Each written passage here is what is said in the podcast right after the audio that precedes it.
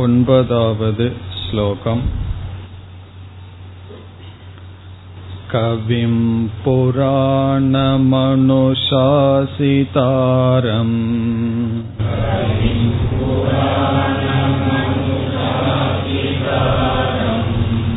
अनोरणीयां समनुस्मरेद्यः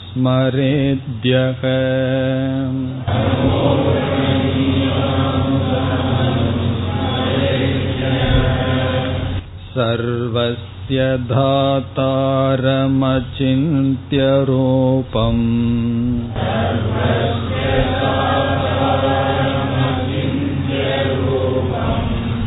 आदित्यवर्णं तमस परस्ताद्।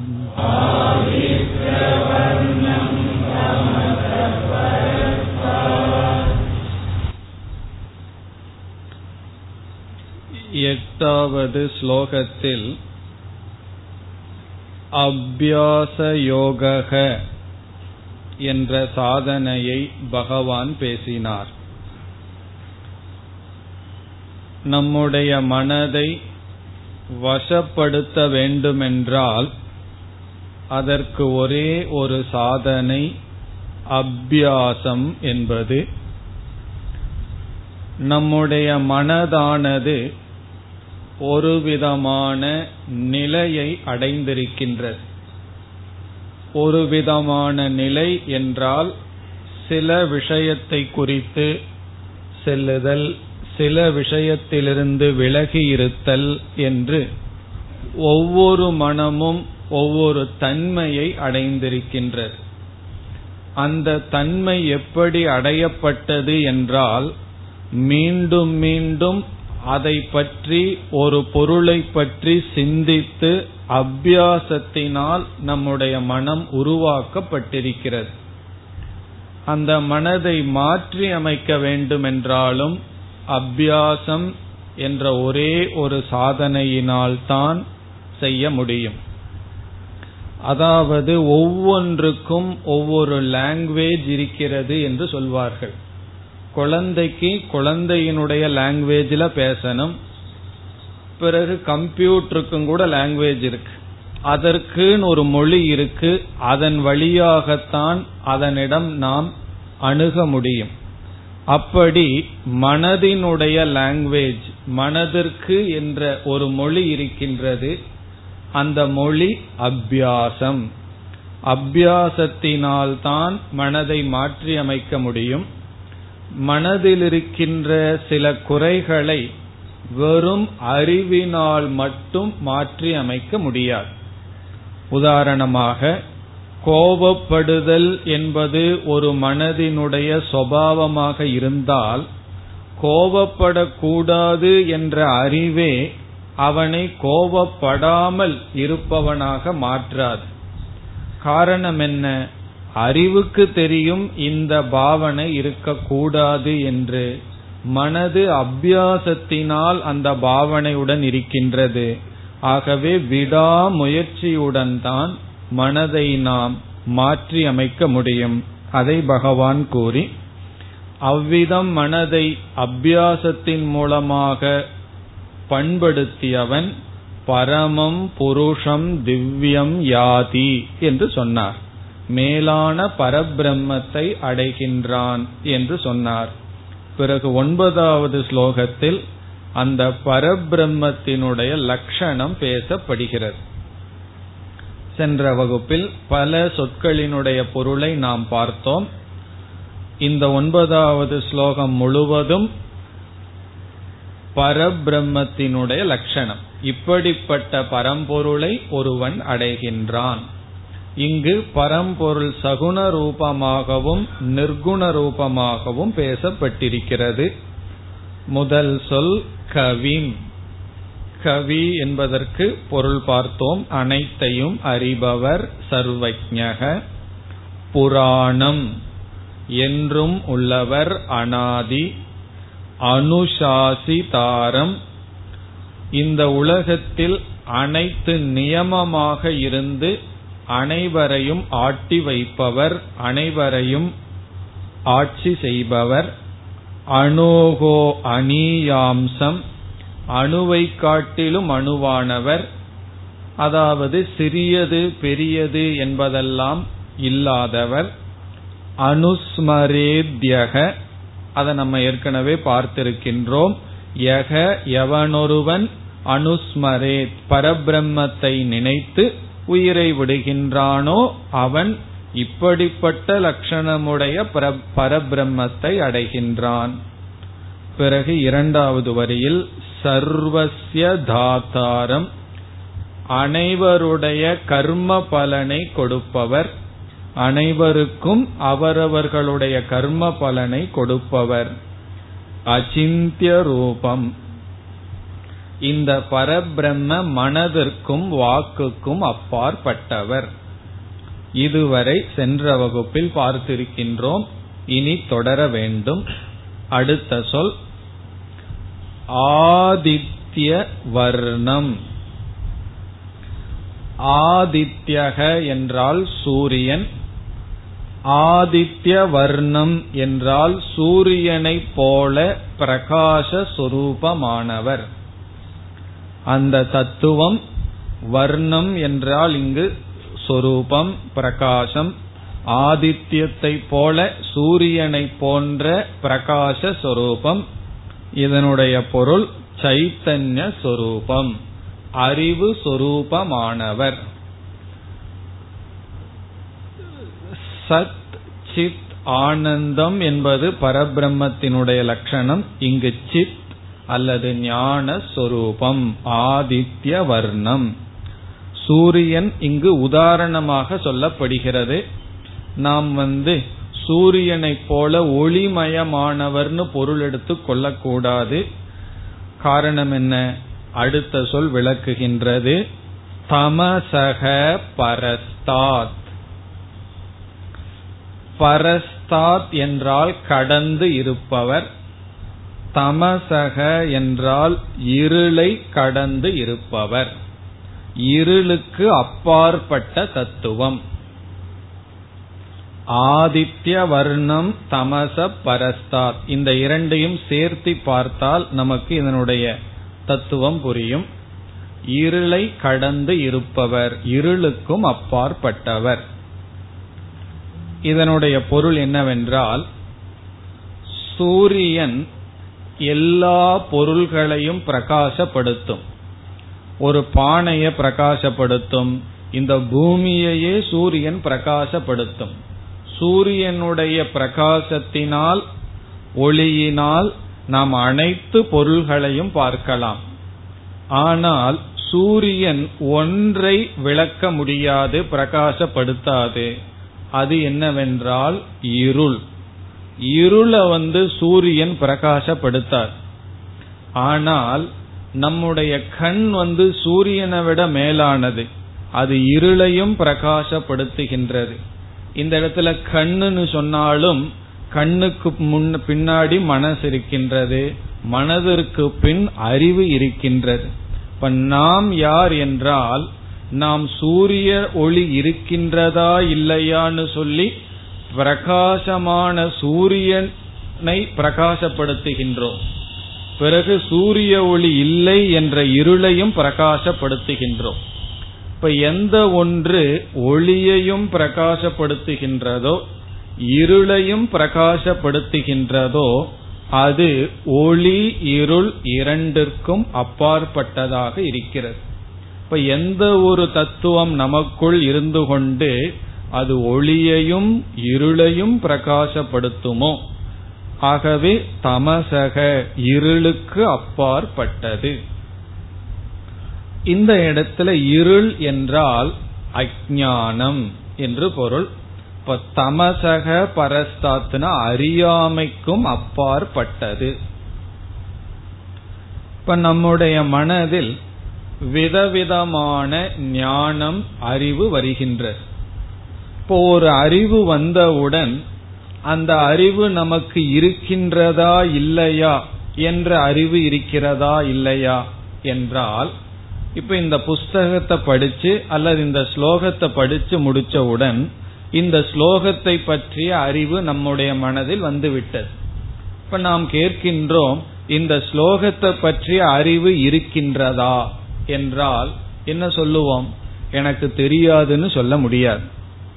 நாம் என்ன சொல்லுவோம்? எனக்கு அறிவு இருக்கின்றது. இப்ப நம்ம மனசுல ஒரு அறிவு வந்தா அந்த அறிவு இருக்கின்றதுன்னு யாரோ ஒருவர் சொல்கிறார். பிறகு அடுத்த ஸ்லோகம் அல்லது பத்து ஸ்லோகத்திற்கு பிறகு ஒரு ஸ்லோகம் இருக்கு. அதை நம்ம படிச்சதே இல்லை.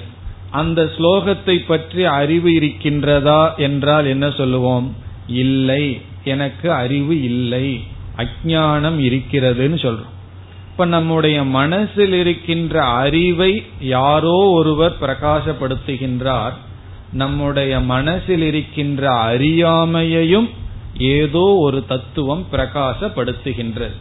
இப்ப நமக்கு தெரியலன்னு சொன்னா அந்த அறியாமைய ஏதோ ஒன்று அறிந்து கொண்டு இருக்கின்றது. நம்முடைய அறிவையும் நமக்குள் ஒரு தத்துவம் அறிந்து கொண்டு இருக்கின்றது. இப்ப எந்த ஒன்று நம்முடைய மனதில் இருக்கின்ற அறிவையும் அறியாமையும் அறிந்து கொண்டிருக்கின்றதோ அந்த ஒரு தத்துவம் தான் சைத்தன்ய சொரூபம். ஆத்ம தத்துவம் அல்லது பிரம்ம தத்துவம். அதனால் இங்க என்ன சொல்லப்படுகிறது? தமச பரஸ்தாத்.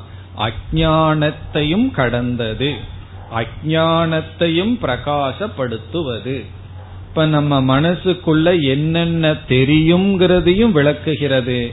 என்னென்ன தெரியவில்லை என்னென்ன அறியாம இருக்கின்றது என்பதையும் விளக்குகின்றது. அந்த விளக்குகின்ற தத்துவம் தான் பரபிரம்ம தத்துவம். அப்படிப்பட்ட பிரம்மத்தை ஒருவன் அடைகின்றான்.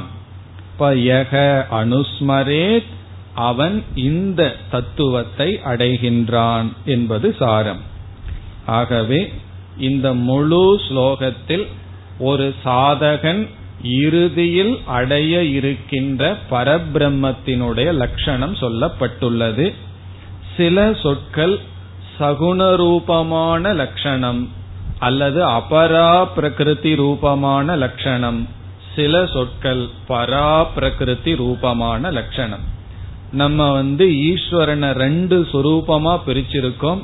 மாயையுடன் பார்க்கின்ற சொரூபம் மாயையை நீக்கி பிரம்மனாக பார்க்கின்ற சொரூபம்.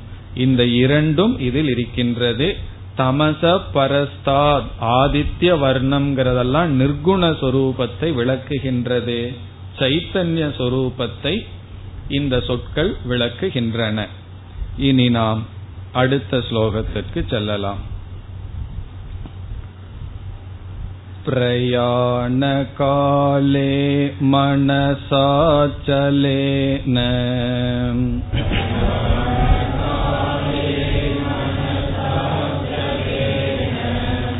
भक्त्या युक्तो योगबलेन चैव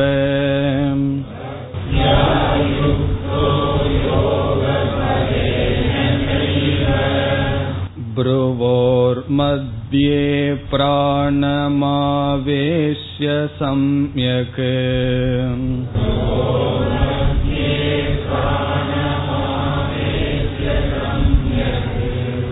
सतं परं पुरुषमुपैति दिव्यम्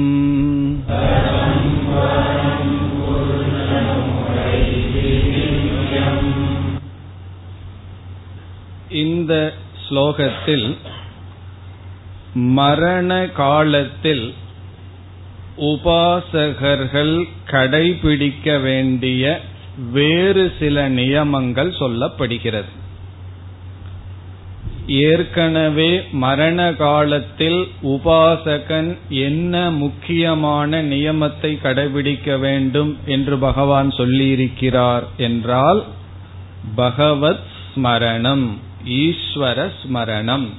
அந்த பகவான நினைச்சிட்டு இறக்க வேண்டும் என்று சொல்லி இருக்கின்றார் அது ஒரு முக்கியமான நிபந்தனையாக பகவான் பேசியுள்ளார். இங்கு வேறு சில நியமங்களையும் பகவான் சொல்றார். இங்கு நான்கு நியமங்கள் சொல்லப்படுகிறது. மரண காலத்தில் இந்தந்த நியமங்களை பின்பற்ற வேண்டும். இந்த இந்த ஒழுக்கங்கள் அல்லது சாதனைகளுடன் ஒருவன் இறக்க வேண்டும். இதெல்லாம் மீண்டும் மீண்டும் ஞாபகம் வைக்க வேண்டும். உபாசகர்களுக்கான நியமங்களை நாம் பார்த்து வருகின்றோம். அதாவது இந்த பிறவியில் ஒருவனுக்கு பிரம்மத்தை பற்றிய ஞானம் வரவில்லை. ஆனால் மனதை கட்டுப்படுத்துகின்ற சாதனையில் ஈடுபட்டு நிஷ்காமமான பக்தி செலுத்தியுள்ளான் வைராகியமும் இருந்திருக்கின்றது. அவனுடைய துரதிருஷ்ட வசத்தினால் சரியான ஞானம் அவனுக்கு அமையவில்லை. அவன் இறந்த பிறகு கிரமமுக்தி அடைவான் என்பதை பற்றி பகவான் பேசி வருகின்றார். அப்படிப்பட்டவன் கடைசி காலத்தில் கடைபிடிக்க வேண்டிய வேறு சில நியமங்கள். ஒவ்வொன்றாக பார்க்கலாம். ஸ்லோகத்திற்குள் செல்லலாம். பிரயாண காலே. பிரயாணம் என்றால் பயணம். இங்கு பயணம் என்பது நம்முடைய கடைசி பயணம் அதாவது மரணம். ஆகவே பிரயாண காலே என்றால் மரண காலத்தில். மரண அடையும் தருவாயில். பிரயாண காலத்தில் மரண காலத்தில் கடைசி காலத்தில் அர்த்தம். என்னென்ன நியமங்களை பின்பற்ற வேண்டும் சொல்றார். இப்ப பிரயாண காலே கடைசி காலத்தில் இந்தந்த நியமங்களுடன் ஒருவன் ஸ்தூல உடலை விட வேண்டும். அப்படி விட்டால் பரபிரம்மத்தை அடைவான் என்று சொல்கின்றார். உண்மையிலேயே மரண காலம் நமக்கு தெரியாது. யாருக்காவது தெரியுமா எப்ப நமக்கு பிரயாண காலம் வரப்போகுதுன்னு சொல்லி? நமக்கு தெரியாது. சில சமயங்கள்ல சில அறிகுறிகள் வரும். அதை வச்சு புரிஞ்சுக்கணும். அதனால என்னன்னா கொஞ்ச நாளைக்கு பிறகு இந்த பிரயாணத்திற்கு தயாராக ஆரம்பிச்சு விடணும். எங்காவது ஒரு நாள் ஊர்ல இருந்து வெளியூர் போகணும்னா பத்து நாளைக்கு முன்னாடியே தயார் ஆரம்பிச்சிருவோம். அப்படி ஒரு சிறிய பயணத்துக்கு எவ்வளவு ப்ரிப்பரேஷன் தேவையோ இது ஒரு பெரிய பயணம். அதனால அதிக தயாராக இருக்க வேண்டும். இப்போ மரண காலம்னு சொன்னா கடைசி காலம். நமக்கு மனசுக்குள்ளே ஒரு அறிகுறி வருதுன்னு வச்சுக்குவோமே. நம்ம வயதை சேர்ந்த நண்பர்கள் எல்லாம் ஒவ்வொருத்தரா போறார்கள்னு சொன்னா நமக்கு ஞாபகப்படுத்துறாருன்னு அர்த்தம். நீயும் நானும் ஒரே வயது தான் நான் போயாச்சு உனக்கு அதிக காலம் இல்லைன்னு ஞாபகப்படுத்துறார். அப்படி ஏதாவது ஒரு இண்டிகேஷன் இருக்கும். அதை வச்சு முடிவு பண்ணிக்கணும். நமக்கு மரண காலம் வந்தாச்சு. அந்த மரண காலத்தில் அல்லது நோய்வாய்ப்பட்டு படுக்கையில் இருக்கும். அந்த நேரத்துல கண்டிப்பா எல்லாம் சொல்லிவிட்டார்கள். இவர் நீ அவரை தான் எந்திரிச்சு வரமாட்டார்னு சொல்லியாச்சு. போக வேண்டித்தவர்னு. இப்ப அந்த நேரத்தில் என்னென்ன செய்யணும்? இப்போ கடைசி காலம் நமக்கு தெரிந்து விட்டது. அப்பொழுது என்னென்ன நியமமா? முதல் நியமம் மனதினுடைய ஸ்திரமான பாவம். மனதை ஸ்திரமாக வைத்திருக்க வேண்டும். அதான் முதல் நியமம். மனசக ஸ்திரீபாவக. ஸ்திரீபாகவன ஸ்திரமாக வைத்திருத்தல். மனதை உறுதியாக வைத்திருத்தல் முதல் நியமம்.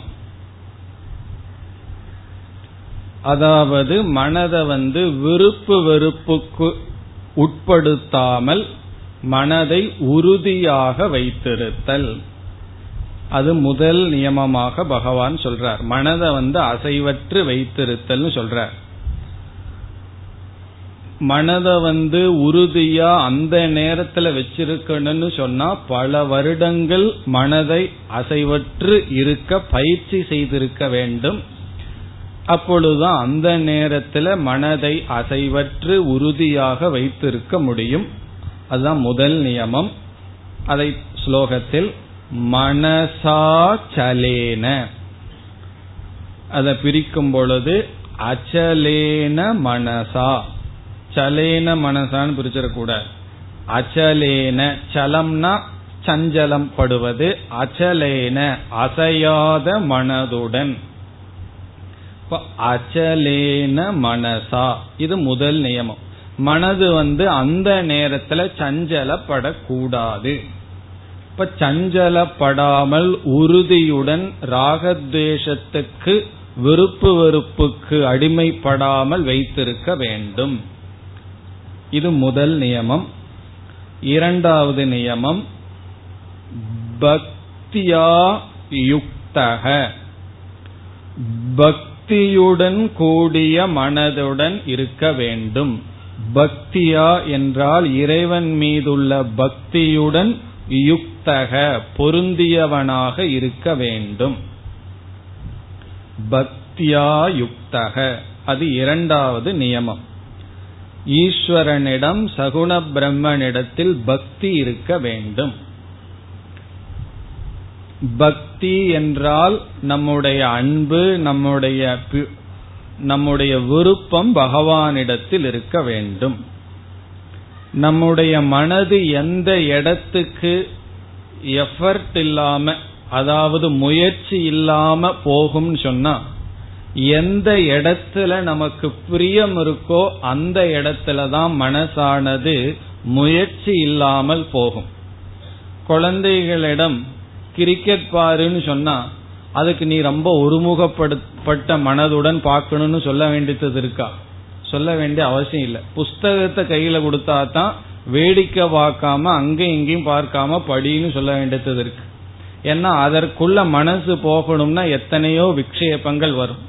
டெலிவிஷன் முன்னாடி குழந்தைகள் உட்கார வச்சு நீ ஒருமுகப்பாட்டுடன் டெலிவிஷனை பாருன்னு சொல்லி கொடுக்கணுமா என்ன?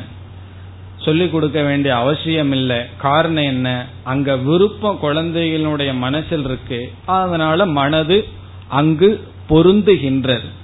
இப்ப பகவான் முதல்ல என்ன சொன்னார்? மனது வந்து சஞ்சலம் இல்லாம இருக்கணும்னு சொன்னா பகவானிடத்துல பொருத்தணும்னு சொன்னா முக்கியமான பாவனை பக்தி மனதில் இருக்க வேண்டும். இப்ப பக்தி உணர்வை நாம் அப்பொழுது வெளிப்படுத்த வேண்டும். பகவானிடம் பக்தி இருந்தால்தான் பகவானிடம் மனதை வச்சு சஞ்சலம் இல்லாமல் இருக்க முடியும். ஏன்னா கடைசி காலத்துல கை காலெல்லாம் வலிக்க ஆரம்பிச்சிடும் ஏதாவது சிரமம் வர ஆரம்பிச்சிடும் இவ்வளவு வருஷம் பக்தனா இருந்தவன் திடீர்னு நாஸ்திகனா மாறிடுவான் கடைசி காலத்துல. இவ்வளவு தூரம் பண்ணிட்டு இருந்த எனக்கு இதுதான் பகவான் கொடுக்கறதான்னு சொல்லி. பகவான் ஏதாவது நோயை கொடுத்து நம்ம போக வச்சுதான் ஆகணும். நமக்கு சாகிறதுக்கு ஆசையே இல்லைன்னா இப்ப பகவான் என்ன செய்வார்? கடைசி காலத்துல நோய் வரத்தான் செய்யும். அதை வந்து பகவானுடைய பிரசாதமாக ஏற்றுக்கொண்டு பகவான் மீது வெறுப்பு வராமல் பக்தி வர வேண்டும். காரணம் என்ன? நமக்கு நல்லது கொடுத்துட்டு இருக்கிற வரைக்கும் பகவானை கும்பிடுவேன். ஏதாவது கொஞ்சம் எனக்கு கஷ்டத்தை கொடுத்துட்டாருன்னா அப்புறம் பேச ஆரம்பிச்சிருது பகவானையே நிந்திக்க ஆரம்பித்து விடுவது. அந்த துவேஷம் எல்லாம் வராம ஏற்றுக்கொள்ள வேண்டும். நமக்கு வர்ற நோயெல்லாம் பகவானுடைய பிரசாதமாக ஏற்றுக்கொண்டு அந்த முக்கியமான பாவனை என்ன? பக்தி என்ற பாவனை மனதில் இருக்க வேண்டும். இப்ப இரண்டாவது நியமம் பக்தி உணர்வுடன் இருக்க வேண்டும். அப்பொழுதுதான் மனசு சஞ்சலமில்லாமல் இருக்கும். மூன்றாவது நியமம் யோக பலேன ஏவ. யோக பலத்துடன் கூடியிருக்க வேண்டும். யோக பலேன ஏவ யுக்தக. யோக பலத்துடன் கூடியிருக்க வேண்டும். இதனுடைய பொருள் சென்ற ஸ்லோகத்தில் அபியாச யோகம்னு பகவான் சொல்லியிருக்கிறார். அதாவது பல காலம் நாம் அபியாசம் செய்து வருவோம் வந்திருப்போம். அந்த அபியாசத்தினுடைய பலத்துடன் கூடி இருக்க வேண்டும்னு பொருள். அதாவது அபியாசத்தினுடைய பலன் என்ன? ஒன்றை மீண்டும் மீண்டும் மனதில் அபியாசம் செய்தால் அதனுடைய பலன் மனதில் அதை பற்றிய சம்ஸ்காரம் இருக்கும். எந்த ஒன்றை மீண்டும் மீண்டும் நினைச்சிட்டு இருக்கிறோமோ அது மனதுக்குள்ள வாசனா ரூபமா இருக்கும். அந்த வாசனை நம்மிடம் இருக்கும். கடைசி காலத்துல அந்த வாசனையிலிருந்து தவறிவிடக் கூடாதுன்னு அர்த்தம். இப்ப இந்த சொல்லுக்கு ஒரு விளக்காசிரியர் கவனமாக இருக்க வேண்டும்னு பொருள் எடுத்துக் கொள்கிறார். அப்ரமத்தக சன் கவனமா இருக்கணும்னா சிறு வயதிலிருந்து அபியாசம் பண்ணி பண்ணி வாசனைய சேர்த்து வச்சு கடைசி காலத்துல அந்த வாசனையிலிருந்து வீழ்ந்து விடாமல் இருக்க வேண்டும். இப்ப கடைசி நேரத்துல அதிக கவனமாக இருக்க வேண்டும் என்பது பொருள். இந்த கிராமத்தில எல்லாம் சில வீட்டினுடைய என்ட்ரன்ஸ் வந்து ரொம்ப கீழே இருக்கும். பணிவு வரணுங்கிறதுக்காக குனிஞ்சு போகணுங்கிறதுக்காக சில பேர் ரொம்ப முன்ஜாக்கிரதையா இருப்பார்கள். ஒரு பத்து இருபது அடிக்கு முன்னாடியே தலையை குமிஞ்சு கொள்ளுவார்கள். போய் கரெக்டா அந்த இடத்துல எழுந்திருப்பார்கள். அப்ப என்னன்னா எந்த இடத்துல எந்திரிக்க கூடாதுன்னு குமிஞ்சு போறோமோ கரெக்டா அதே இடத்துலதான் எந்திரிச்சு அடிச்சுக்கிறது. காரணம் என்னன்னா ரொம்ப முன்ஜாக்கிரதையா இருந்ததனுடைய விளைவு. ஒரு அஞ்சடிக்கு முன்னாடி குமிஞ்சிட்டு போயிருந்தா உள்ள போயிருப்போம். அப்படி என்ன ஆச்சுன்னா கடைசி நேரத்துல கோட்டை விட்டாச்சுன்னு அர்த்தம். அது வரைக்கும் ஒழுங்கா பண்ணிருப்போம் கடைசி நேரத்துல கவனம் இல்லாமல் விட்டு விட்டோம். அதே போல சிலதெல்லாம் எக்ஸாமுக்கு வரும்போது கடைசி நேரத்துல விட்டுறது. அதுக்கு முன்னாடி எல்லாம் கவனமா இருக்கிறது. அது இருக்க கூடாதுங்கிறது தான் இந்த சொல்லினுடைய பொருள். யோக பலேன இவ்வளவு நாள் நீ சம்பாரிச்சு வச்ச அபியாசத்தினுடைய பலனான அந்த சம்ஸ்காரத்திலிருந்து விலகி விடாதே. கடைசி காலத்தில் அதே சம்ஸ்காரத்தில் இருக்க வேண்டும். யோக பலேன செய்வ யுக்தக. இப்ப முதல் நியமம் மனதை வந்து சஞ்சலப்படாமல் வைத்திருக்க வேண்டும். இரண்டாவது நியமம் பக்தியுடன் கூடிய மனதாக இருக்க வேண்டும். மூன்றாவது நியமம் அந்த வாசனையில் இருக்க வேண்டும் யோக பலத்துடன் இருக்க வேண்டும். கவனக்குறைவில்லாமல் கவனக்குறைவுடன் இருக்கக்கூடாது. கவன கவனமாக இருக்க வேண்டும். இனி நாலாவது நியமம் இரண்டாவது வரியில். பிராண நியமனம் நம்முடைய பிராணனை நியமப்படுத்த வேண்டும். அது நான்காவது நியமம். நம்முடைய பிராணனை சீர்படுத்த வேண்டும். நம்முடைய பிராணனுக்கும் மனசுக்கும் ரொம்ப சம்பந்தம் இருக்கு. பிராணனை ஒரு சீர்படுத்தினா மனதானது அமைதிப்படுத்தும். மனது வந்து பிராணனை விட சூக்மமானது எடுத்த உடனே மனசை நம்ம பிடிக்கிறது ரொம்ப கஷ்டம். அதனால மனதை பிடிக்கிறதுக்கு வலை என்ன அப்படின்னா ரமணர் சொல்றார் பிராணனுடைய வலை கொண்டு மனசை பிடிக்கலான்னு ஒரு இடத்துல சொல்றார். இப்ப இந்த பிராணனை நம்ம வந்து அமைதிப்படுத்தினால் மனசு அமைதியாகும். அதனாலதான் ஒருவர் சாந்தமா இருக்கும்போது பார்த்தா பிராணன் சீரா ஓடிட்டு இருக்கும் ஒருவர் கோபமா இருக்கும்போது பார்த்தா பிராண காத்து அதிக வேகமா ஓடும். இப்ப மனதினுடைய விகாரத்துக்கு தகுந்தாற்போல் நம்முடைய பிராணன் செயல்பட்டு வருகின்றது. இப்ப நம்ம என்ன செய்யலாம்? பிராணனை சீர்படுத்தி நெறிப்படுத்தினால் மனசு அமைதியா இருக்கும். சந்தேகம் இருந்தா தியானம் பண்ணும்போது மனது ரொம்ப சஞ்சல அடைஞ்சதுன்னு வச்சுக்குவோமே. அப்ப வந்து மனதை ஜபத்திலேயோ ஒரு காரியத்துல நிறுத்த முடியவில்லை என்றால் ஒரு நல்ல உபாயம் மெதுவா நம்முடைய மூச்சு காற்ற பார்க்கணும். பிராணாயாமம் எல்லாம் முறையா தெரியாம செய்ய வேண்டாம். அது ரொம்ப டேஞ்சர் அது. அது முறையா படிச்சவங்கிட்ட கேட்டு செஞ்சா நல்லது. காரணம் என்னன்னா அதுல உணவு மற்ற கட்டுப்பாடுகள்லாம் ரொம்ப இருக்கு. மிக சுலபமான பிராணாயாமம் என்னம்னா பிராணனை கவனித்தல். அப்படி நம்ம கண்ணை மூடி உட்காந்து பிராணனை கவனிச்சாவே மனதை வந்து ஓரளவுக்கு அமைதியாக்க முடியும். அப்படி பிராணனுடைய நியமனம் இறுதி காலத்தில் செய்ய வேண்டும். அப்பொழுதுதான் மனசு கட்டுக்குள்ள வரும் என்பது பொருள். இப்ப நமக்கு வந்து விதவிதமான பிராண சக்தி இருக்கின்றது. பிராண அபான உதான சமான என்றெல்லாம் விதவிதமான பிராண சக்திகள் இருக்கின்றது அதெல்லாம் நம்ம ஏற்கனவே பல இடங்கள்ல பார்த்திருக்கோம். பிராணன் அபானன் சமானன்ங்கிற பிராண சக்தி இருக்கு. இதுல ஒரு விதமான பிராண சக்திக்கு உதான பிராணன்னு பெயர். உதான பிராணன்னு நம்முடைய பிராணனுடைய ஒரு விதமான எக்ஸ்பிரஷன் ஒரு விதமான சக்தி. இந்த உதான பிராணன்கிறது என்ன செய்யும்னா நாம உயிரோட இருக்கிற வரைக்கும் சாதாரணமா பிராணன் எப்படி வேலை செய்யுமோ அதற்கு எதிராக செயல்படுகின்ற சக்தி. சாதாரணமா என்ன செய்யணும்? நம்ம சாப்பாடு சாப்பிட்றோம் அப்படின்னா அந்த சாதம் வந்து உள்ள இறங்கணும். அதுதான் சாதாரணமான பிராணனுடைய சக்தி. உள்ள தள்ளுறதுக்கு ஒரு சக்தி இருக்கணும். அதுவே ஒரு பெரிய சக்தி. இல்ல இப்ப வந்து ஒரு பொருளை மேல போட்டா கீழே விழுந்துருது. அது போல சாதத்தை போட்டா வயிற்றுல விழுகுதுன்னு சொல்லக்கூடாது. உங்களுக்கு சந்தேகமா இருந்தா சிரசாசனத்திலிருந்து சாப்பிட்டு பாருங்க. அது மேல போயிடும் அதனால உள்ள போடுறதுனால விழுகிறதுனால போகல. வாயில போடுறது வயிற்றுக்குள்ள போறதே ஒரு பெரிய சக்தி தான் அது உள்ள போகும். அந்த சக்தி பிராணனுடைய ஒரு சக்தி தான் அதனால சிரசாசனம் இருந்து உள்ள சாப்பிட்டாலும் போகும். அதெல்லாம் பயிற்சி பண்ண வேண்டாம். சிரசாசனத்துல இருந்துட்டு ஒண்ணு சாப்பிடக்கூடாது. உதாரணத்துக்காக சொல்லப்படுவது. இதனுடைய அர்த்தம் என்னன்னா உள்ள தள்ளுறதுக்குன்னு ஒரு பிராண சக்தி இருக்கு. ஆனா சில சமயம் நம்ம உடலுக்கு ஆகாதது வயிற்றுக்குள்ள போயிடுதுன்னு வச்சுக்குவோமே அப்ப என்ன பண்ணுவோம்? உள்ள போறதெல்லாம் அப்படியே வாமிட்டா வெளியே வரும். அதுவும் ஒரு சக்தி தான் அந்த சக்தி தான் உதான சக்தின்னு சொல்றது.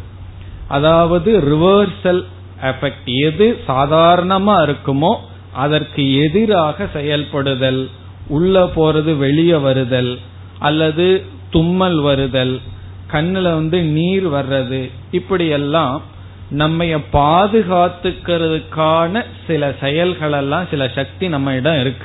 அது வந்து உதானன்னு சொல்லி சொல்றது. இந்த உதான சக்தி பிறகு ஒருவன் இறக்கும் பொழுது என்ன நேரிடுகிறது என்றால் இந்த ஸ்தூல சரீரத்தை விட்டு சூக்ம சரீரம் வெளியே செல்கிறது. சூக்ம சரீரம் பத்தொன்பது அவயவங்களுடன் கூடியதுன்னு எல்லாம் படிச்சிருக்கோம். ஐந்து கர்மேந்திரியம் ஐந்து ஞானேந்திரியம் ஐந்து விதமான பிராணன் பிறகு மனம் புத்தி சித்தம் அகங்காரம்னு இந்த பத்தொன்பது அங்கங்களுடன் கூடியது சூக்ம சரீரம். இப்ப என்ன சாஸ்திரத்தில் சொல்லப்படுகிறது?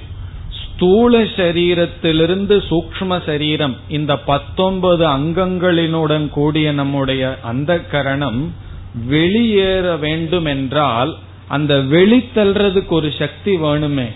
அந்த வெளித்தல்ற சக்தி தான் உதான பிராணன் என்று சொல்லப்படுகிறது.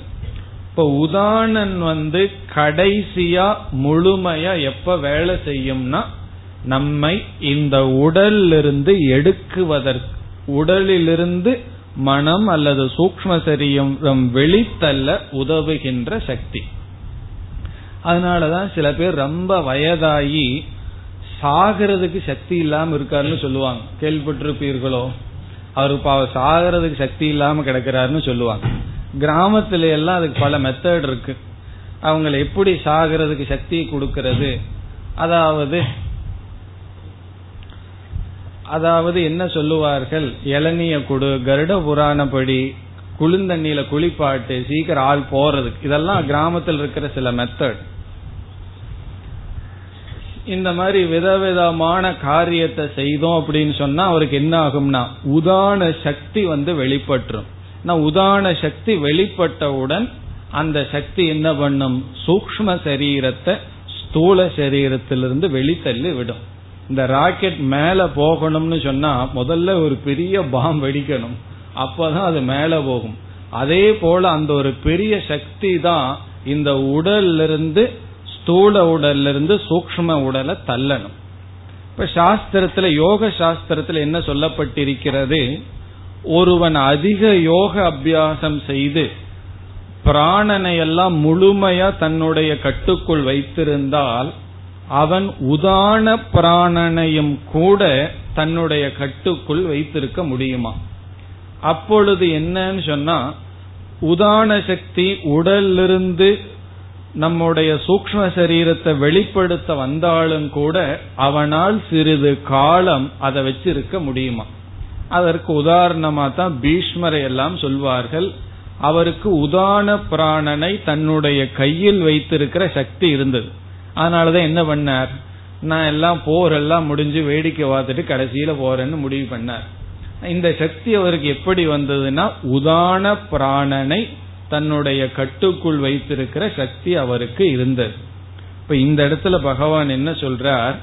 இந்த உதான பிராணனை நம்ம பிடிச்சு அதன் வழியாக நாம் முறையாக இந்த உடலிலிருந்து செல்ல வேண்டும். பிறகு இனி ஒரு கருத்தும் சாஸ்திரத்துல சொல்லப்பட்டிருக்கு. இதெல்லாம் யாருக்கும் அனுபவம் கிடையாது. சொல்றவங்களுக்கு அனுபவம் இல்லை கேட்கறவங்களுக்கு அனுபவம் இல்லை. இந்த அனுபவம் இருப்பவங்களால சொல்ல முடியாது. இந்த அனுபவம் இருப்பவர்னால கேட்டுக்கொண்டு இருக்க முடியாது. இதெல்லாம் சாஸ்திரம் சொல்றத நம்ம அப்படியே நம்புறோம். ஆனா இதெல்லாம் பொய்யும் கிடையாது. இதெல்லாம் யோக சாஸ்திரத்தை தெரிஞ்சவங்க சொல்லி இருக்கிறார்கள். இதுல என்ன சொல்லப்படுகிறது? இந்த சூக்ம சரீரம் நம்முடைய உடலில் இருக்கின்ற ஏதோரு துவாரத்தின் வழியாகத்தான் செல்லுமா. நம்ம உடம்புல ஒன்பது துவாரங்கள் இருக்கு. கண்ணுல ரெண்டு துவாரம் காதுல ரெண்டு துவாரம் மூக்குல ரெண்டு துவாரம் வாயில் ஒண்ணு நல்லா துவாரங்கள் இருக்கின்றது. அதுல ஏதோ ஒரு துவாரங்கள் வழியா தான் செல்லுமா. இல்ல ஒவ்வொரு துவாரத்தின் வழியா ஒவ்வொரு ஜீவன் சென்றான்னா அவன் இந்த நிலைக்கு போவான் எல்லாம் பேசப்படுகிறது. அதுல வந்து சுஷும்னா நாடி அப்படின்னு ஒரு நாடி இருக்கின்றதா அந்த நாடியை பற்றிய உண்மையான தத்துவம் யாருக்கும் தெரியாது. அது சூக்மமானதா ஸ்தூலமானதா அது நரம்பு சம்பந்தப்பட்டதான்னெல்லாம் நமக்கு தெரியாது. ஆனா சாஸ்திரத்துல சுஷும்னா நாடின்னு ஒரு நாடி இருக்கான் அந்த நாடி வழியாக இந்த உபாசகன் தன்னுடைய ஸ்தூல சரீரத்தை எடுத்து செல்ல சூக்ம சரீரத்தை எடுத்து செல்ல வேண்டும் என்று சொல்லப்படுகிறது. அதத்தான் இங்கு பகவான் கூறுகின்றார் இந்த பிராணனை கட்டுக்குள் வைத்து சுஷும்னா நாடி வழியாக இவன் இந்த உடலிலிருந்து வெளியேற வேண்டும். இப்ப இந்த உடலிலிருந்து ஜீவன் வெளியேற வேண்டும் என்றால் அவன் விரும்பிய பாதையில் வெளியேற வேண்டும் என்றால் உதான பிராணனை தன்னுடைய கட்டுக்குள் வைத்து அதன் வழியாக வெளியேற வேண்டும். சாகிறதுலயே பெரிய ஆர்ட் இறக்குறதுலயே ஒரு பெரிய விஷயம் இருக்கு. இதெல்லாம் யாருக்குன்னா ஞானம் அடையாதவங்களுக்கு தான். அதனால ஒழுங்கா கீத உபனிஷத்தை படிச்சு ஞானத்தை அடைஞ்சிடணும் அப்படி அடைஞ்சிட்டோம்னா எந்த வழியா போனா என்ன எங்க போனா என்ன? எங்கேயும் போக மாட்டோம். எங்கேயும் போக மாட்டோம்னா பிரம்மஸ்வரூபமாவே இருந்துருவோம். அதனால இதெல்லாம் யாருக்குன்னா ஞானம் அடையாதவர்களுக்கு உபாசகர்களுக்கான நியமங்கள். இதை இரண்டாவது வரியில சொல்ற இப்பொழுது பார்ப்போம். புருவோகோ மத்தியே பிராணம் ஆவேசிய சம்யக்கு. புருவோகோ என்றால் இரண்டு புருவங்களுக்கு மத்தியே இடையில். பிராணம் ஆவேசிய பிராணனை கொண்டு வந்து. பிராணம் ஆவேசிய ஆவேசியன்னு சொன்னா அழைத்து இந்த இடத்துல பிராணம்னு சொன்னா உதான பிராணனை. உதான பிராணனை வந்து இரண்டு புருவத்தினுடைய மத்தியில் கொண்டு வந்து நிறுத்த வேண்டும். அது அங்க நிக்காது. திடீர்னு வேற வழியா போகணும்னு ஓடும். உடனே பகவான் சொல்றார் சமயக் நன்கு நிறுத்த வேண்டும். அதாவது உதான பிராணன்ல முழு கட்டுப்பாடு நமக்கு இருக்க வேண்டும். புருவோகோ மத்திய இரண்டு புருவத்தினுடைய மத்தியில் பிராணம் பிராணனை ஆவேசிய கொண்டு வந்து சம்யக் நன்கு நிறுத்த வேண்டும். பிறகு சொல்ல இருக்கின்றார். இவ்வளவுதான் இங்கு நியமத்தை சொல்லி இருக்கின்றார். அடுத்ததற்கு அடுத்த ஸ்லோகத்தில் என்ன சொல்ல போகின்றார்? பிறகு மீண்டும் இந்த பிராணனை உச்சந்தலைக்கு கொண்டு போய் அங்கதான் சுஷும்னா நாடி செல்கின்றது அது வழியாக வெளியேற வேண்டும்னு சொல்ல போகின்றார். இப்ப இந்த இடத்துல பகவான் முடிக்கவில்லை. பிராணனை தன் நம்முடைய வசத்துல வச்சிருக்கணுங்கிற அளவு பேசுகின்றார். இப்ப கடைசி காலத்துல புருவத்தினுடைய மத்தியில் பிராணனை உதான பிராணனை வைக்க வேண்டும். இப்ப இந்த நான்கு நியமங்கள் இங்கு சொல்லப்பட்டிருக்கிறது. மனதினுடைய ஸ்திரமான பாவம் மனதில பக்தி இருக்க வேண்டும். மூன்றாவது அந்த வாசனையில் நிலைத்திருக்க வேண்டும் யோக பலத்துடன் இருக்க வேண்டும் உதான பிராணனை நம்முடைய கட்டுக்குள் வைத்திருக்க வேண்டும். இப்ப இந்த பகுதியை வேற விதமாகவும் படிக்கலாம்.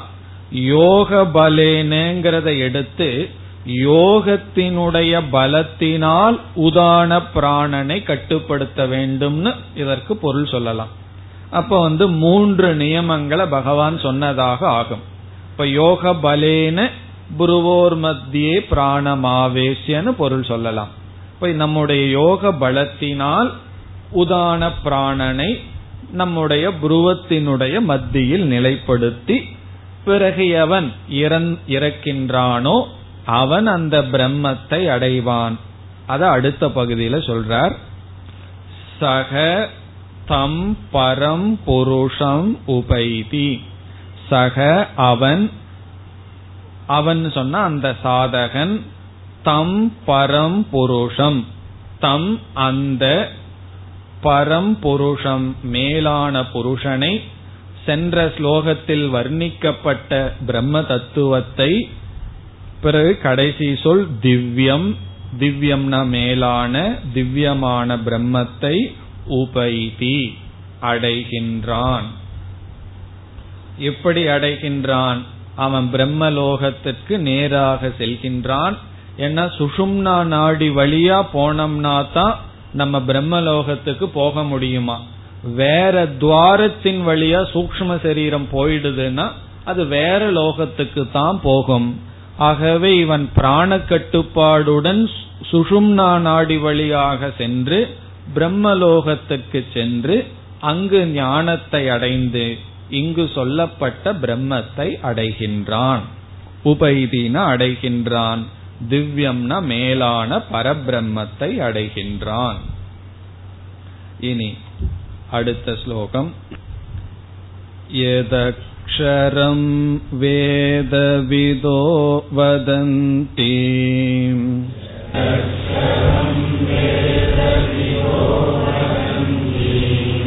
विशन्ति यद्यतयो वीतरागाः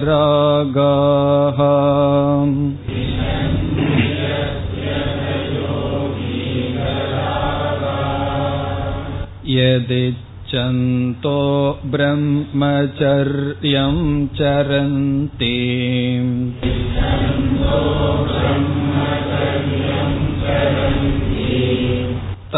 तत्ते पदं सङ्ग्रहेण प्रवक्ष्ये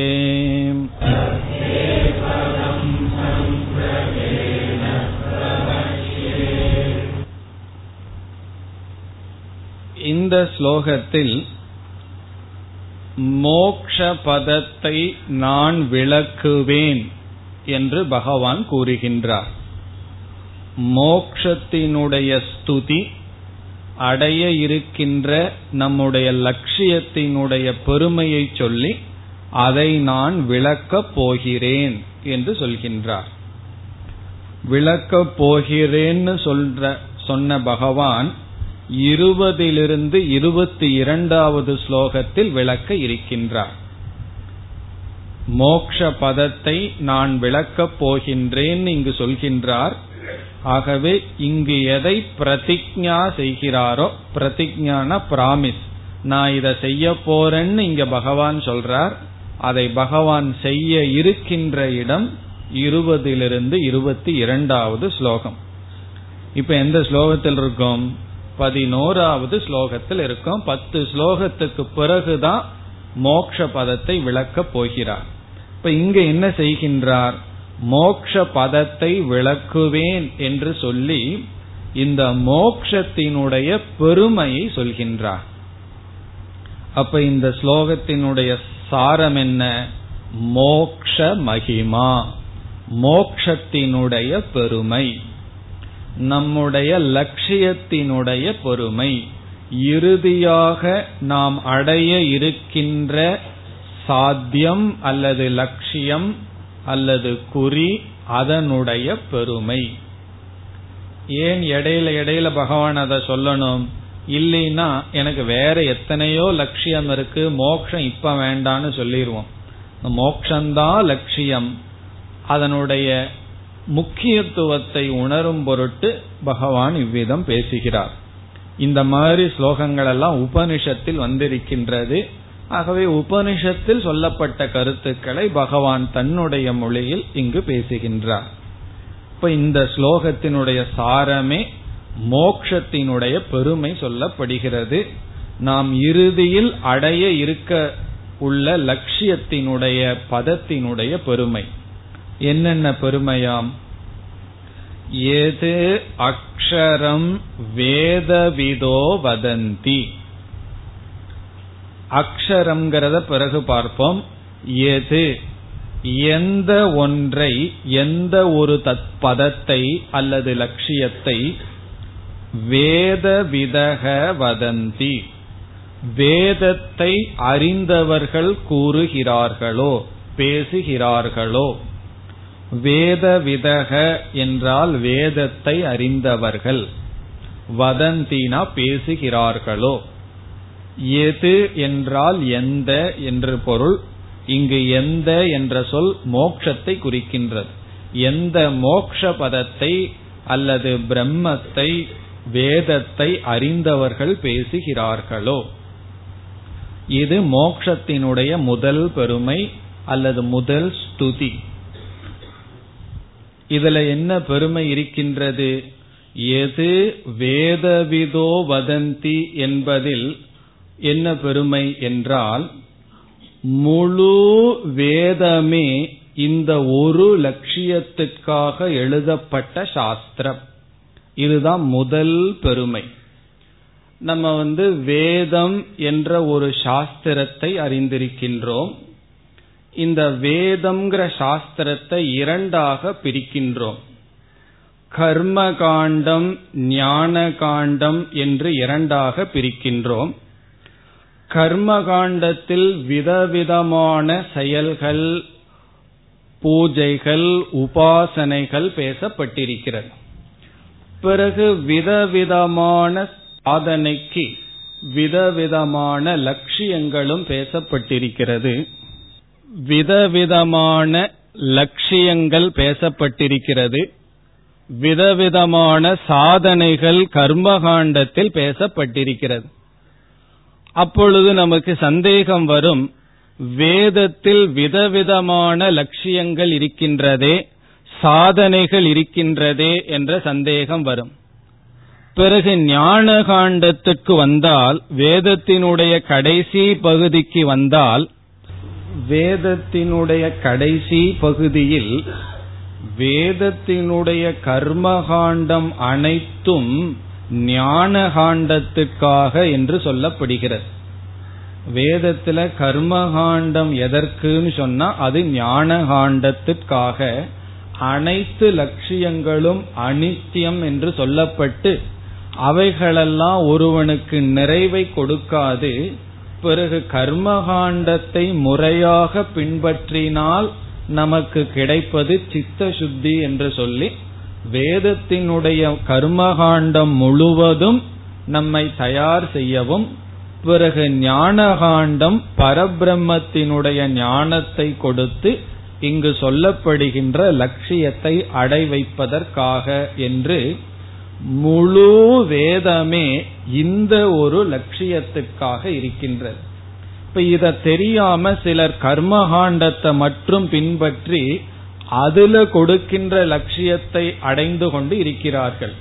அவர்களெல்லாம் யாருன்னு சொன்னா வேதத்தினுடைய உண்மையை அறியாதவர்கள்.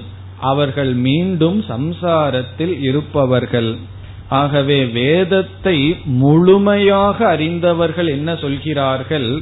இந்த மோக்ஷம்தான் முழு வேதத்தினுடைய சாரம். இப்ப எது வேதவிதோ வதந்தி? வேதத்தை அறிந்தவர்கள் எந்த இந்த லட்சியத்தை எந்த இது வேதத்தினுடைய லட்சியமாக பேசுகிறார்களோ இனி அடுத்தது விஷந்தி யத் யதயக வீதராகாகா எது எந்த இந்த மோக்ஷம் என்ற லட்சியத்தை யதயக முயற்சி செய்பவர்கள் எதின்னு சொன்னா சந்நியாசின்னு ஒரு அர்த்தம் இருக்கு. இனி ஒரு பொருள் முயற்சி செய்பவர்கள் எதையக விஷந்தி அடைகிறார்களோ. வாழ்க்கையில் முழு முயற்சியில் ஈடுபட்டவர்கள் எந்த ஒன்றை அடைகிறார்களோ. பிறகு இப்படிப்பட்டவர்கள் யார் என்றால் வீத ராகாகா ராகம்னா பற்று வீதராகாகா என்றால் பற்றை விட்டவர்கள். பற்றில்லாதவர்கள் வைராகியத்தை உடையவர்கள் முயற்சி செய்கின்ற எதிகள் எந்த ஒன்றை அடைகிறார்களோ. அதை நான் உனக்கு சொல்ல போறேன்னு பிறகு பகவான் சொல்றார். இப்ப இதுல இருந்து என்ன சொல்றார்? தியாகத்தினுடைய பலனாக எது சொல்லப்பட்டிருக்கிறதோ. வீதராகாகனா எல்லா ஆசைகளையும் விட்டவர்களால் அடையப்படுகின்ற தத்துவம். இதிலிருந்து அர்ஜுனனுக்கு மோக்ஷத்தினுடைய முக்கியத்துவத்தை சொல்ற இது சாதாரண விஷயம் அல்ல முயற்சி செய்து எல்லா ஆசைகளையும் விட்டவர்களால் அடையக்கூடிய மேலான பதம் இது. பிறகு இரண்டாவது வரிக்கு வந்தால் எது இச்சந்தக பிரம்மச்சரியம் சரந்தி. எந்த ஒன்றை விரும்பியவர்களாக எது எந்த ஒரு மோக்ஷத்தை இச்சந்தக என்றால் விரும்பியவர்களாக பிரம்மச்சரியம் சரந்தி. பிரம்மச்சரிய விரதத்தை பின்பற்றுகிறார்களோ? இங்கு சரந்தி என்றால் ஆச்சரந்தி பின்பற்றுகிறார்களோ? எந்த ஒன்றை விரும்பியவர்களாக பிரம்மச்சரியத்தை பின்பற்றுகிறார்களோ. இங்கு சங்கரர் வந்து பிரம்மச்சரியம்ங்கிற வார்த்தைக்கு பொருள் கொடுக்கின்றார். குருகுல வாசத்தில் செய்ய வேண்டிய நியமங்கள். அதாவது பிரம்மச்சாரி என்பவன் குருகுலத்துக்கு சென்று குருவிடம் இருந்து அவருக்கு பணிவிடை செய்து ஞானத்தை அடைபவன். அவனுக்கு சில நியமங்கள் எல்லாம் இருக்கு. அந்த நியமத்துக்கு பிரம்மச்சரிய விரதம் என்று பெயர். அந்த நியமங்கள் என்னன்னு சொன்னா எந்த விதமான போகமும் இருக்கக்கூடாது. அது உடல் அளவிலாகட்டும் உணவளவிலாகட்டும் இருக்கிற இடத்திலாகட்டும் இருக்காமல் பிறகு முழு நேரத்தை அறிவை அடைய பயன்படுத்த வேண்டும். சாஸ்திரத்தை மனப்பாடம் செய்தல் அர்த்தத்தை படிக்கிறது இலக்கணம் முதலியவைகளெல்லாம் படிக்கிறது. பிறகு அதை விட முக்கியமானது குருவுக்கு சேவை செய்ய வேண்டும். இதெல்லாம் பிரம்மச்சரிய நியமம். இப்ப இங்க என்ன பகவான் சொல்றார்? எந்த ஒரு பதத்தை அடைவதற்காக ஒருவன் அனைத்தையும் விட்டுவிட்டு குருகுலத்தில் வந்து குருவுக்கு சேவை செய்து எளிமையான வாழ்க்கையை மேற்கொண்டு அவன் அறிவை அடைய முயற்சி செய்து அடைகின்றானோ அந்த பதம்தான் மோக்ஷம்னு சொல்ற பெரிய ராஜாவா இருந்தாலும் அவருக்கு ஞானம் வேணும்னு சொன்னா அந்த ஞானிய வந்து நீ அரண்மனைக்கு வா உட்கார்ந்து எனக்கு சொல்லி கொடுன்னு எல்லாம் சொல்ல மாட்டார். அப்படி சொன்னா அந்த ஞானி வரமாட்டார். ஞானியாக இருந்தால் அவருக்கு அரண்மனையில் அப்படியே உட்கார்ந்து ஏதாவது கொஞ்சம் நல்லா இருக்கலாம்னா வந்துருவார். அப்ப அவர் ஞானியா இருக்க மாட்டார். அவரு ஞானியாக இருந்தார் நீங்க வான்னு சொல்லிடுவார் அதுவும் சில டிவியில எல்லாம் வரும். இந்த தசரதன் வந்து அந்த முனிவரை பார்க்க போகும்போது அந்த முனிவருடைய குடிசை வரைக்கும் தேர ஓட்டிட்டு போக மாட்டான். ஒரு பத்து ரொம்ப தூரத்துக்கு முன்னாடியே நிறுத்தி செப்பலையெல்லாம் அங்கேயே கழட்டி விட்டுட்டு வெறுங்காலில் போய் அவர் ஏதோ ஒரு குடிசையில் உட்கார்ந்துட்டு இருப்பார். போன உடனே காலை பிடிச்சு ரெண்டு நிமிஷம் அவருக்கு சேவை செய்து பிறகு என்னுடைய விருப்பம் இதுன்னு சொல்லுவார்கள். இப்படித்தான் ஒரு ராஜாவா இருந்தாலும் அங்க செல்லும் பொழுது அவன் சாதாரணவனாக செல்ல வேண்டும். ஒரு சிஷ்யனா குருவிடம் போகணும்னு சொன்னா இன்டர்வியூ எல்லாம் நடக்கும். சில நம்ம ஆசிரமங்கள் எல்லாம் இன்டர்வியூ நடக்கும். சாமிஜி வந்து அந்த கோர்ஸ்ல எடுக்கிறவங்களுக்கு சில டெஸ்ட் பண்ணுவேன் என்னென்ன என்னென்ன குவாலிபிகேஷன் இருக்கு?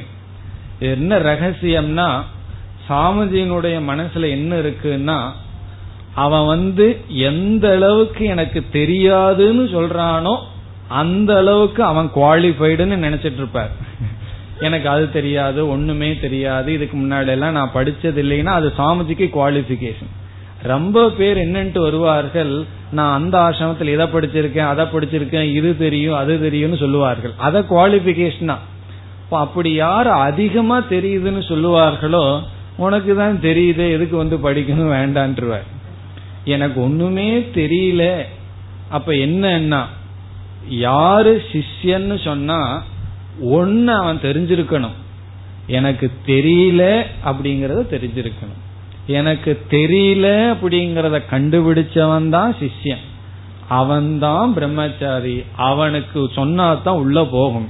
எனக்கு ஏற்கனவே தெரியும் உங்ககிட்ட கன்ஃபார்ம் பண்ண வந்திருக்கேன். அப்படின்னு சொன்னா நீ கன்ஃபார்ம் பண்ண வேண்டாம் என்கிட்ட அப்படியே வச்சுக்கொண்டு அனுப்பிச்சு விடுவார்கள். அப்ப சிஷ்யனுடைய லட்சணம் என்னன்னா தெரியக்கூடாது தெரியலேங்கிறது தெரியணும். தெரியக்கூடாதுன்னு தெரியாதுதான். தெரியக்கூடாதுன்னு நிபந்தனை போட வேண்டாம். உண்மை தெரியாதுதான். தெரியலேங்கிறத கண்டுபிடிக்கணும். பிறகு என்ன பண்ணணும்னா குருகுலத்துக்கு வரும்பொழுது அவனுக்கு முழுமையா வைராகியம் எல்லாம் வந்திருக்காரு.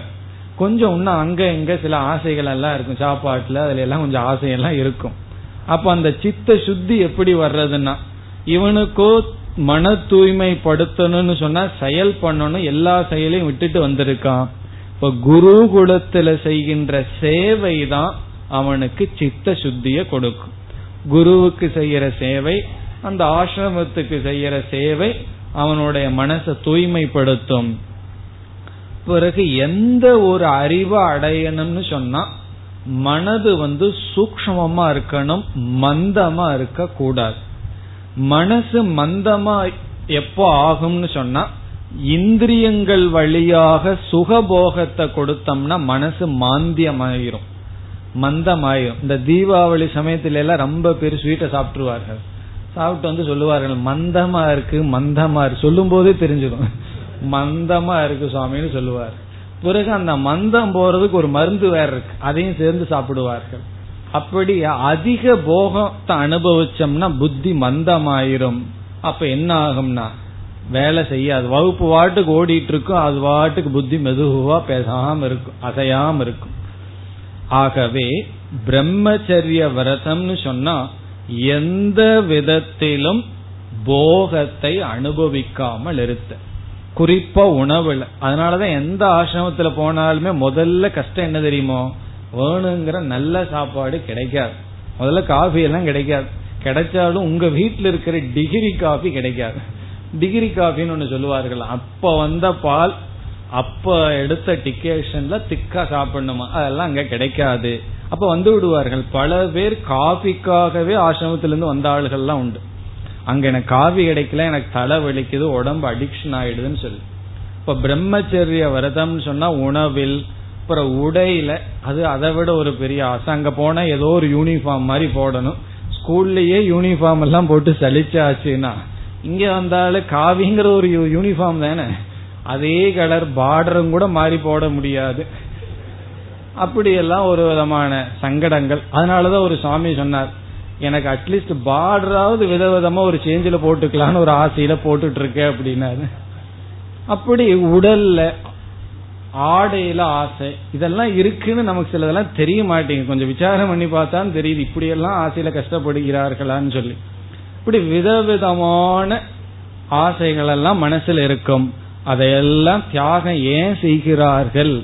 எந்த ஒன்ன அடையணுங்கிற ஆசையில அனைத்து தியாகத்தையும் செய்கிறார்கள். அதத்தான் இங்க சொல்றார் எது இச்சந்தக? எந்த ஒன்றை விரும்பி இந்த தியாகமெல்லாம் செய்யப்படுகிறதோ? பிரம்மச்சரியம் சரந்தி. தத்தே பதம். தது பதம். அந்த பதத்தை அந்த பதம் என்ன? முதல்ல ஒரு வார்த்தையை விட்டு வச்சிருக்கோம். அக்ஷரம். அக்ஷரம் அழியாத அந்த பதத்தை. அக்ஷரம்ங்கிறது எங்க இருக்கு? எது அக்ஷரம்? இந்த முதல்ல இருக்கு. அக்ஷரம் பதம். தது அந்த அக்ஷரம் அழியாத பதம். இங்க பதம்னு சொன்னா அடைய வேண்டியது பதநீயம் வாழ்க்கையினுடைய லட்சியம்.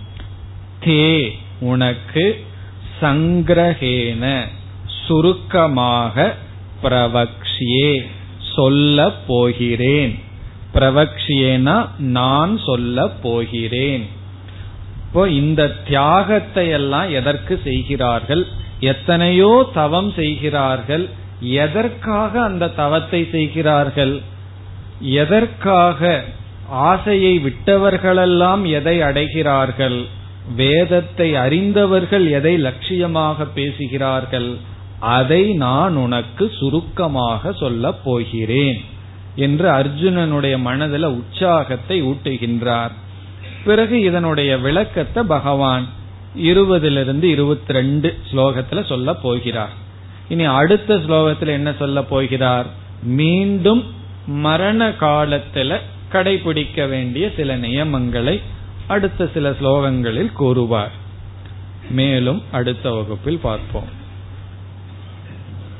ॐ पूर्णमदपूर्णमिदं पूर्णात् पूर्णमुदच्छते पूर्णस्य पूर्णमाताय पूर्णमेवावशिष्यते ॐ शान्ति शान्ति शान्तिः